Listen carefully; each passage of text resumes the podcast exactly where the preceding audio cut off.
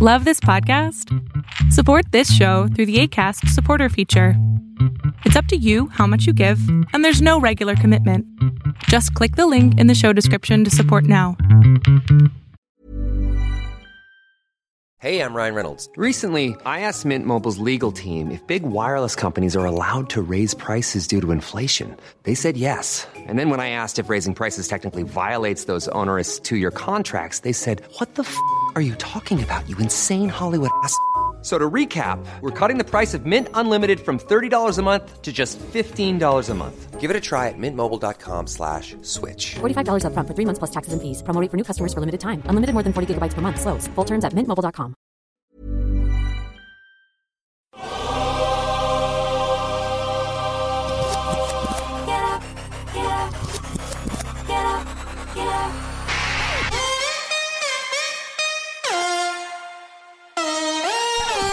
Welcome to On the Ball with Rick Bucher. Here's your host. Let's send it over to Rick Bucher. Rick Bucher.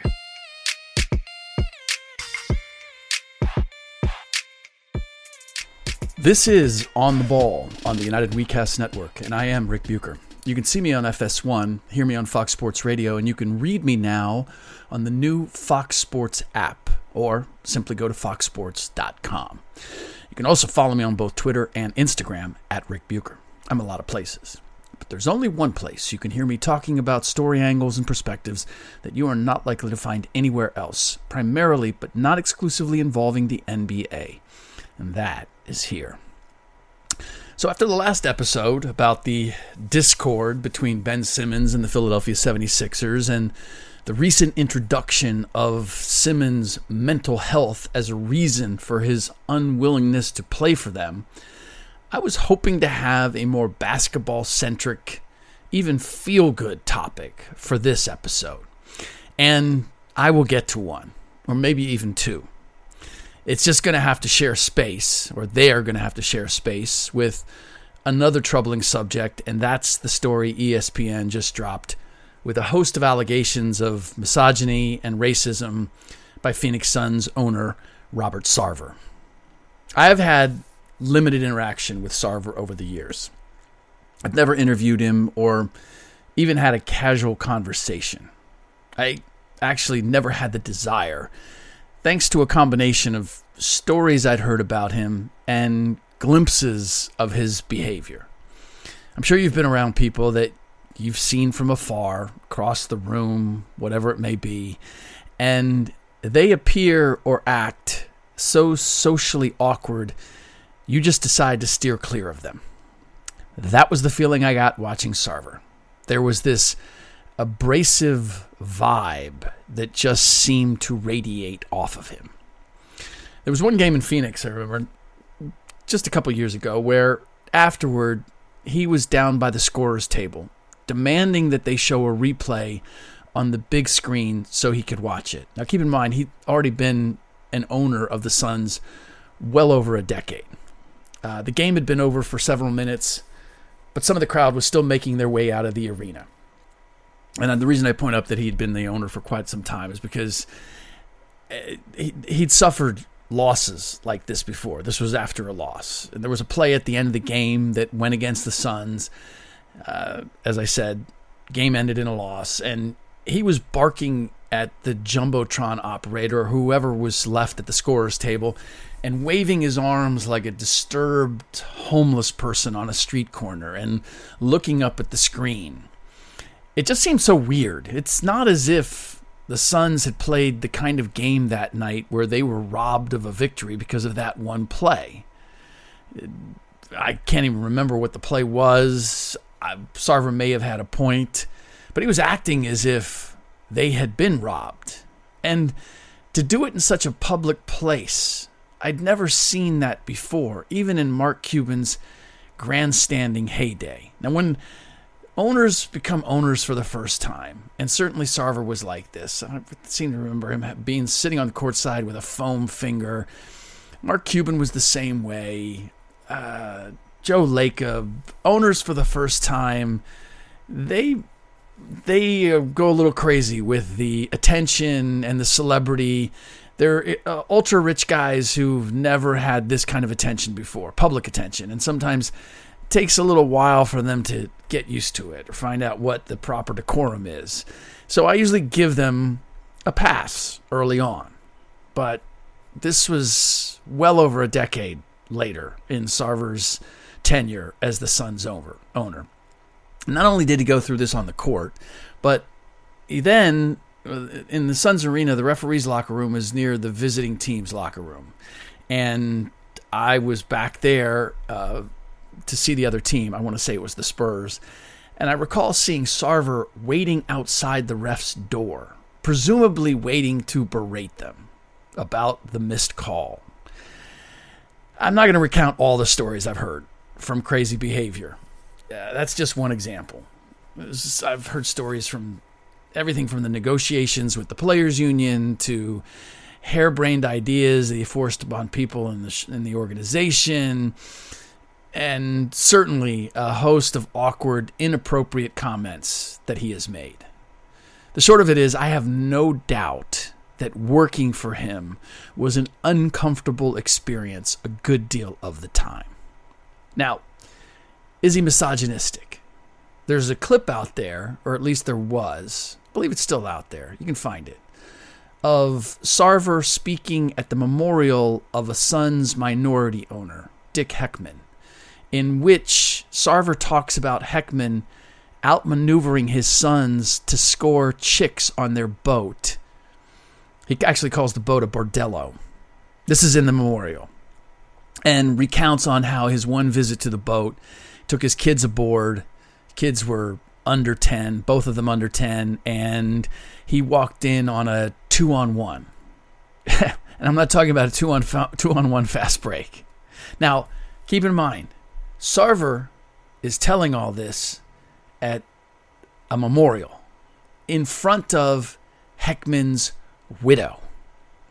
You don't have to know anyone involved to sense how absolutely uncomfortable and inappropriate Sarver's comments were, or by seeing the video, how oblivious he was to the fact that they were both uncomfortable and inappropriate.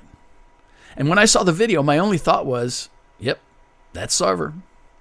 It fits with every story I've ever heard about him. Now, that would speak to the misogyny, at least that sort of mindset. I don't have any examples of racist acts or remarks. Would I be surprised? No. Would I be surprised if his denials about using the N-word around Earl Watson were outright lies? No. But I can't cite specific examples of racism from my experience. Now, after it was leaked, and by the way, for those of you, because I saw someone react to Rex Chapman, who basically said, known Sarver for 20 years, has never seen him do or say anything racist. And somebody came back at Chapman like, you can't do that. Like, you can't stand up for this guy. Chapman is telling you his experience.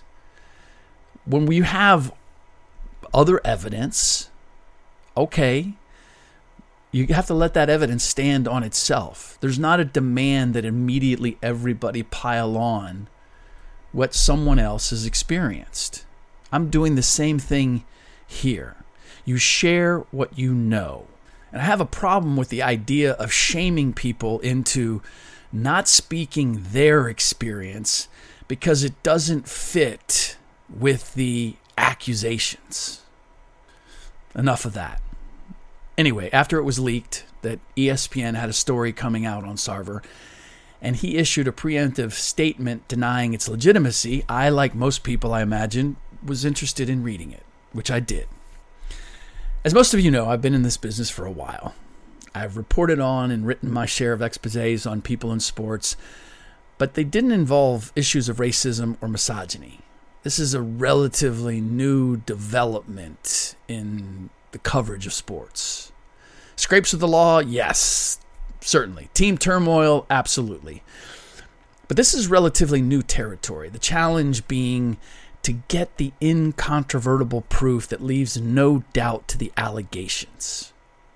ESPN claimed in the story that it interviewed or gathered information from more than 70 current and former Suns employees to write their piece. That's a lot. Former head coach Earl Watson is one of the handful of people, though, who were willing to be quoted. Former assistant coach Corliss Williamson is another.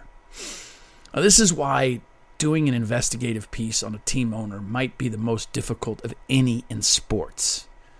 Why? Because it's so difficult to find anyone willing to risk being a source or providing specific information. Usually there's a fear that they can be identified based on the information given, even if their name is not used. You'll find plenty of people who say, yeah, it was horrible working there. I suspect ESPN ran into that issue because for having spoken to 70-plus people, the number of specific incidents given is fairly minimal. A lot of the quotes are general, as I said, I hated working there, it was a terrible environment, etc., those declarations, rather than a citing of specific incidents. The concern over being identified, particularly among those who are interested in continuing to be employed somewhere in the NBA, is that they will be blackballed, that every other owner will look at them as a potential informant on his franchise or behavior. Who knows? Some of those 70-plus people that are former Suns employees may be working for other teams. And that's not speculation, that fear. I know that's how the majority of people working in the league feel. They can't imagine having the same kind of salary or perks if they weren't in the league. Even lower-level employees see it as prestigious or glamorous, simply saying that they work for the local pro franchise because they can say they rub elbows with the players here and there or the coach, or that they just have certain access that others don't, which makes everyone think twice about saying anything that might get them kicked out of the exclusive NBA circle. Hell, there are media people who operate on that same premise. This is the difficulty in doing a piece of this nature. It requires a ton of time. Talking to 70-plus people, tracking down 70-plus people who are willing to talk takes time. It takes a ton of resources. You're paying a reporter for months of work where he's producing nothing else, just researching this. All of which makes it hard to pull the plug and say, we don't have enough to run this piece. We've gone down this road and we just haven't hit pay dirt. Because if you do go down that road, you want the incontrovertible truth, the damning evidence. John Wertheim's piece for Sports Illustrated on the Dallas Mavericks toxic culture, for example, there might have actually been fewer people who went on the record in that story, but there were far more who were willing to give examples of specific inappropriate behavior by members of management. It had details that made all the behavior seem habitual and real and incontrovertible. The Sarver piece had some of that, but the combination of him acknowledging cited incidents but then giving his version of them that were plausible but starkly different, or outright denials that made it come down to a he said standoff. And people in the organization such as GM James Jones vouching for Sarver's character. It was interesting that was done through Sarver's attorneys, a statement given through his attorneys as to what James was saying. All of that prevented the piece from landing anything close to a knockout blow, from where I stand. For what it's worth, knowing how most ownership groups work, I give no credence to the minority owner who talked about how troubling the allegations are and that he trusts the league will get to the bottom of it, etc. That is someone, more than likely, who would like nothing more than the chance to buy Sarver's stake in the team and take over his governorship. Hey, I'm Ryan Reynolds. At Mint Mobile, we like to do the opposite of what Big Wireless does. They charge you a lot, we charge you a little. So naturally, when they announced they'd be raising their prices due to inflation, we decided to deflate our prices due to not hating you. That's right. We're cutting the price of Mint Unlimited from $30 a month to just $15 a month. Give it a try at mintmobile.com/switch. $45 up front for 3 months plus taxes and fees. Promo rate for new customers for limited time. Unlimited more than 40 gigabytes per month slows. Full terms at mintmobile.com. That's the other tricky part here when it comes to largely sourced pieces. Teams are full of backstabbers, all looking either to protect their job or vault themselves over someone else. Even the best of teams have a certain toxicity when it comes to that. I attribute it to all the unique perks and the lifestyle that being part of an NBA franchise affords, because it attracts people that put high value on those things. And I believe there's a certain soul sickness that comes with making money, property, and prestige the be-all and end-all of your existence. The piece has prompted the NBA to launch an investigation into Sarver and the Suns' workplace environment. But I suspect, or at least would not be surprised, if their investigators don't uncover any more than ESPN did, which, again, from where I stand, will not be enough to cost Sarver anything more than a few dollars in a fine and a few hours maybe in sensitivity training. What's that line from The Wire? When you come for the king, you best not miss. I believe it was Omar Little who delivered that one. I can't help but feel ESPN's shot landed, but wasn't fatal, which makes Sarver a wounded animal. And those can be even more dangerous than they were before. All right, the other subject I wanted to get to is a derivative from the notes column that I wrote for FoxSports.com and the Fox Sports app this week. And if you haven't seen it, what are you waiting for? Check it out. I'm going to be writing every week. So yet another avenue of information that I can provide and entertainment.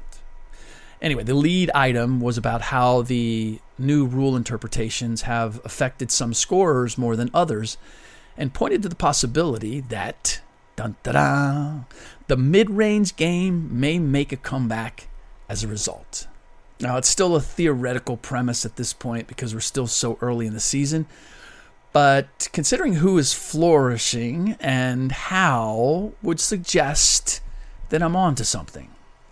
While some perennial top scorers in the past have seen their numbers drop, most notably Bradley Beal, Trae Young, Damian Lillard, there's a host of other guys who are enjoying career-high scoring numbers, such as Jimmy Butler, DeMar DeRozan, Paul George, Kevin Durant. What do they all have in common? They're all killers in the mid-range, scorers who have never relied on shooting threes or getting to the free throw line as much as being threats from all over the floor and being able to play through contact. Or, in the case of KD, simply shoot over or around that contact. Butler is a perfect example. He hasn't shot threes this badly since his rookie year. I think he's shooting about 23%, shot 18% when he was a rookie. Yet, he's averaging a career-high 24 points a game this season so far. Now, how? By shooting a career-high 50% inside the arc. Allowing greater physicality in the paint and allowing defenders to contest threes without risk of having the offensive player throw themselves into the defender and then march to the free throw line for three freebies has balanced out the scoring emphasis. Now, most everyone I talk to in the league is happy to see this turn of events, but then again, I don't have many conversations with members of the analytics circle who had a big influence on the game becoming what it became, or still is, arguably, a three-pointer or layup exercise, and nothing in between. And it's not that I wouldn't have a conversation with anybody in the analytics circle. It's simply we've never had the chance to cross paths, as far as I know. The shift also points up exactly how much the league can shape the product we see on the floor through how the game is officiated. The league, that is, can favor a certain style, a certain roster makeup. Now, I don't believe in the conspiracies that the league can and does dictate specific team or teams getting to the finals, because a lot more goes into being there at the end than just the way a team plays and who it has on its roster, believe it or not. But the league can induce teams to be built a certain way and to have certain types of players considered more valuable than others. I'm sure that's a topic that I will explore further in some future episode.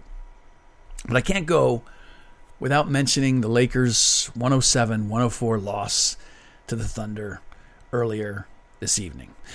If you were sitting next to me as I watched the game, you would have known what was coming, even while the Lakers were jumping out to a 19-point lead. Because the Lakers weren't stopping the Thunder. The Thunder were missing a ton of open looks and taking a few too many threes. Not mistaken, they were 3 for 18 in the first half, and the Lakers were a crisp 5 for 10. You knew that wasn't going to continue either. I knew the shots at the rim for the Thunder were going to be there all night. They've pretty much been there for any athletic team all season against the Lakers.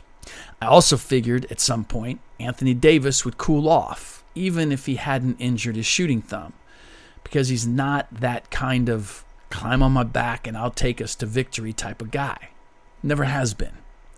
AD had 14 points on 7 of 8 shooting in the first quarter. He scored 15 in the next three quarters combined, going 4 for 12. Two-thirds of his 18 rebounds came in the first half. In other words, not when the Lakers needed them most. Now, Lakers fans are going to be quick to point out that LeBron was out with an abdominal strain, which in the big picture is not something Lakers fans should be feeling good about. And Kendrick Perkins is going to talk about how Talen Horton-Tucker could have been a difference maker, but this is how far the Lakers have fallen. Their fans are all giddy over the play of Avery Bradley, while Warriors fans are singing hallelujahs that their team gave up Bradley in order to keep Gary Payton II. And I like Bradley, but if you're thinking he or Tucker or Trevor Ariza are going to be the saviors or the missing piece to the Lakers' struggles, you're reaching, and you don't have the necessary wingspan. Because you don't get to look past how Carmelo can't defend, and Westbrook can't take care of the ball or make a shot when it matters most, and AD can't stay healthy. Because you crowed long and loud how it was over, that Melo and Westbrook and Rondo and Howard and AD and LeBron were going to take the damn league by storm. And now you're seeing what the more sane of us saw all along, that those stars aren't what they once were. And that constellation doesn't fit together. And they have no chance of even being a good team without LeBron. All right, that does it for this episode of On the Ball on the United WeCast Network. Please rate and review the show on iTunes or wherever you get your podcasts. There's one other relic that may be making a return that I mentioned in my notes column, and that is the return of the big man. Maybe in a different form, but with the rules being relaxed around the rim when it comes to physicality, it would appear that teams are starting to play bigger lineups. I need to explore that with some of the people that I talk to regularly in the league, but that, I'm thinking, is what I will get to in the next podcast. Or something turns up over the weekend, we may have to zig instead of zag. In the meantime, as always, thanks for listening.